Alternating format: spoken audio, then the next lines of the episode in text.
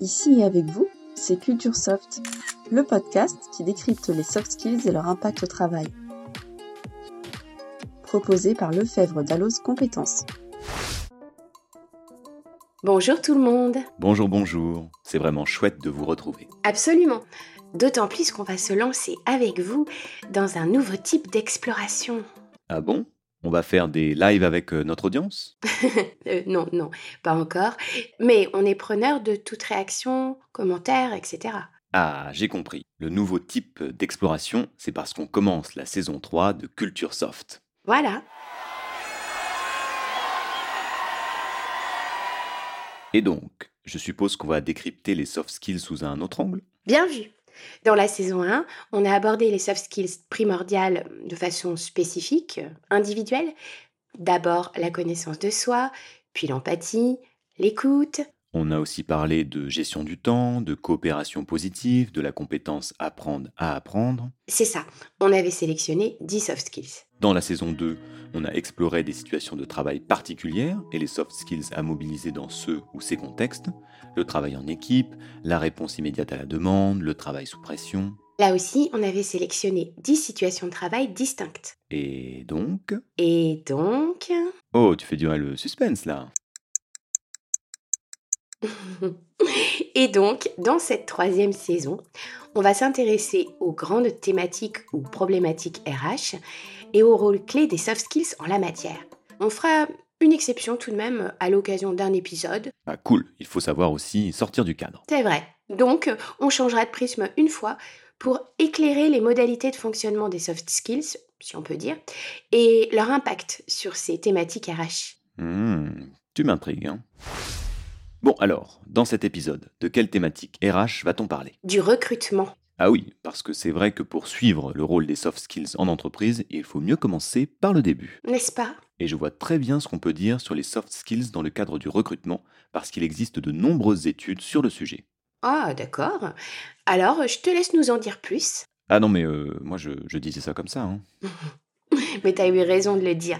Les soft skills intéressent beaucoup les recruteurs, comme le montrent plusieurs études réalisées par Monster notamment, ou celle toute récente d'OpinionWay pour Indeed. Ce qui est particulier, il me semble, c'est que les soft skills sont impliqués à 360 degrés dans le recrutement, non? Je vois ce que tu veux dire. Eh bien oui, absolument. Les recruteurs misent de plus en plus sur les soft skills des candidats pour identifier les talents, sachant que beaucoup d'entreprises rencontrent de grosses difficultés de recrutement.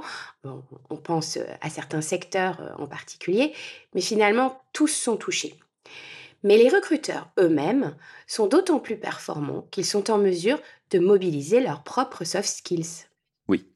Alors, si je suis recruteur, je dispose d'indications sur les compétences dont le candidat idéal doit disposer. Je t'arrête direct. La quête du candidat idéal, c'est précisément ce qui pose problème. Ah, d'accord. Parce que les professionnels RH ou les managers ont tendance à faire des listes à rallonge de compétences à posséder? Exactement. Et ce n'est pas le seul problème. Même quand la liste de compétences est raisonnable, il est rare de rencontrer un candidat qui dispose pile de celles qui ont été listées. Et c'est logique. Les tâches spécifiques relevant d'un poste de concepteur-rédacteur, par exemple, dans le cadre du marketing, ne vont pas être identiques dans une entreprise ou une autre selon leur secteur d'activité, leur marché, leur taille, même si les grandes missions sont à peu près les mêmes. Voilà.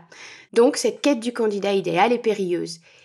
Elle l'est d'autant plus, comme tu l'as souligné, quand la liste des compétences identifiées est longue comme le bras. Pourtant, dans l'absolu, il faut mieux être le plus complet possible si on souhaite embaucher un nouveau collaborateur. Alors oui et non. Souvent, ces listes à rallonge montrent surtout qu'on a tout compilé, sans se soucier vraiment de ce qui est nécessaire pour le poste. Il faut aussi prioriser les compétences. Celles qui sont indispensables, celles qui sont nécessaires, mais auxquelles la nouvelle recrue pourra être formée s'il lui en manque une seule, par exemple. Et celles qui seront un plus. Je comprends. Excuse-moi, mais là, on parle de quel type de compétences? Les hard skills ou les soft skills? Des deux. Parce que de plus en plus, les entreprises sont prêtes à former des candidats qui ne disposeraient pas de l'une des compétences métiers nécessaires. Sachant que la durée de vie des hard skills a beaucoup diminué, avec le boom de la tech notamment. Mhm, c'est vrai. Mais pour qu'une entreprise prenne le risque de recruter un candidat qui ne serait pas doté de l'une des compétences métiers nécessaires, eh bien, il faut qu'il dispose en contrepoint d'un certain nombre de soft skills. Ah oui, et là, ça se corse. Je comprends pourquoi cela dit. C'est grâce à certaines soft skills que le candidat sera en mesure d'acquérir rapidement et sans trop d'efforts la compétence métier qui lui manque. Tout à fait. En matière de recrutement, les soft skills permettent de miser sur des potentiels. Or, c'est l'un des principes du recrutement. On n'est jamais sûr à la base que le candidat et l'entreprise vont matcher. Tout recrutement comporte une part de risque que les soft skills permettent de minimiser. Et j'ai une question. Mhm. Quelles soft skills en particulier, présentes chez le candidat, vont faciliter la formation à la compétence métier qui lui manque? Je ne vais pas pouvoir donner une, une réponse exhaustive, mais je vois notamment le triptyque estime de soi, connaissance de soi, confiance en soi, qui permet de se projeter dans un apprentissage en étant persuadé qu'on peut réussir. Ça permet aussi d'avoir conscience des lacunes qu'on peut avoir. Après, il y a l'écoute pour bien prendre en compte toutes les informations transmises, surtout si la formation à la compétence métier qui manque doit être brève. Il y a aussi, bien sûr, la compétence apprendre à apprendre. Mais comment les recruteurs peuvent-ils détecter cette compétence? Tu mets le doigt sur un enjeu clé.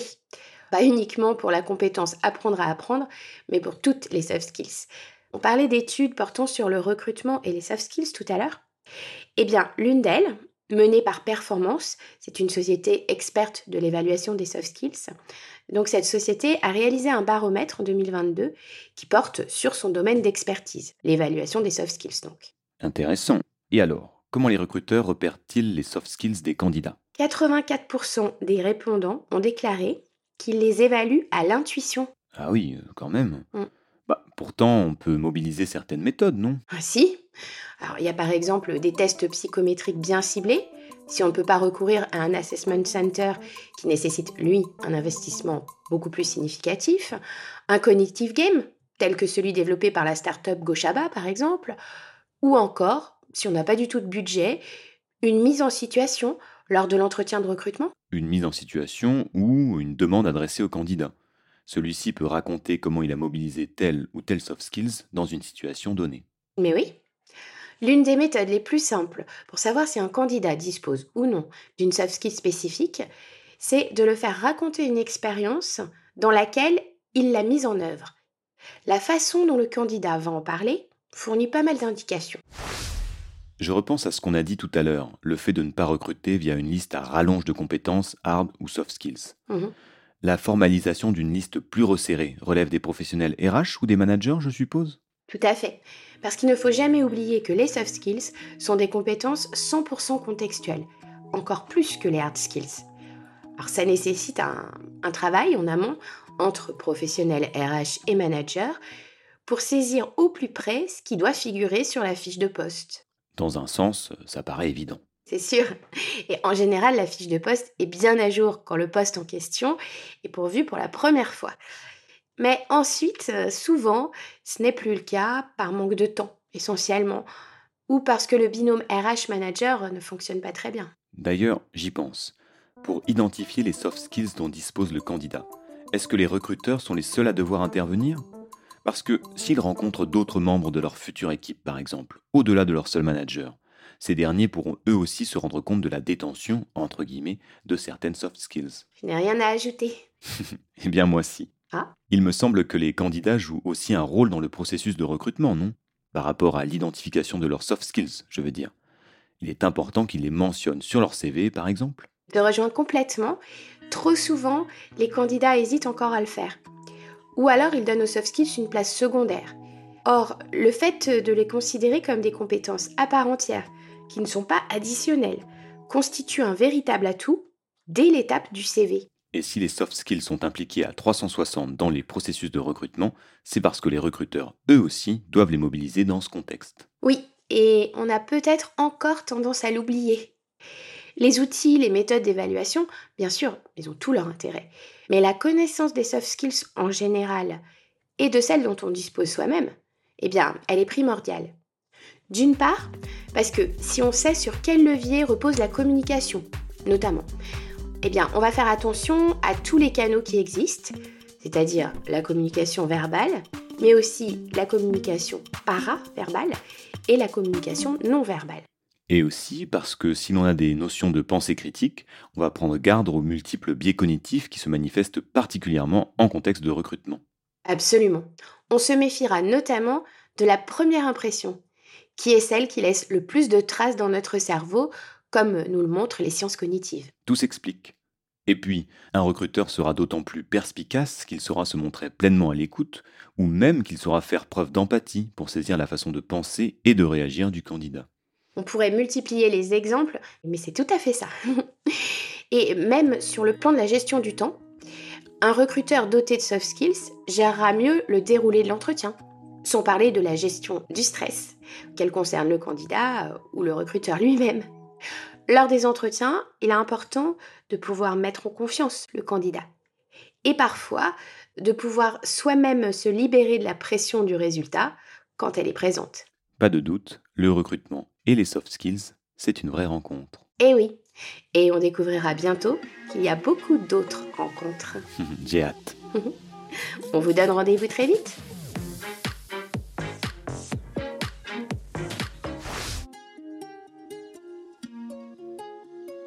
C'était Culture Soft, le podcast qui décrypte les soft skills et leur impact au travail.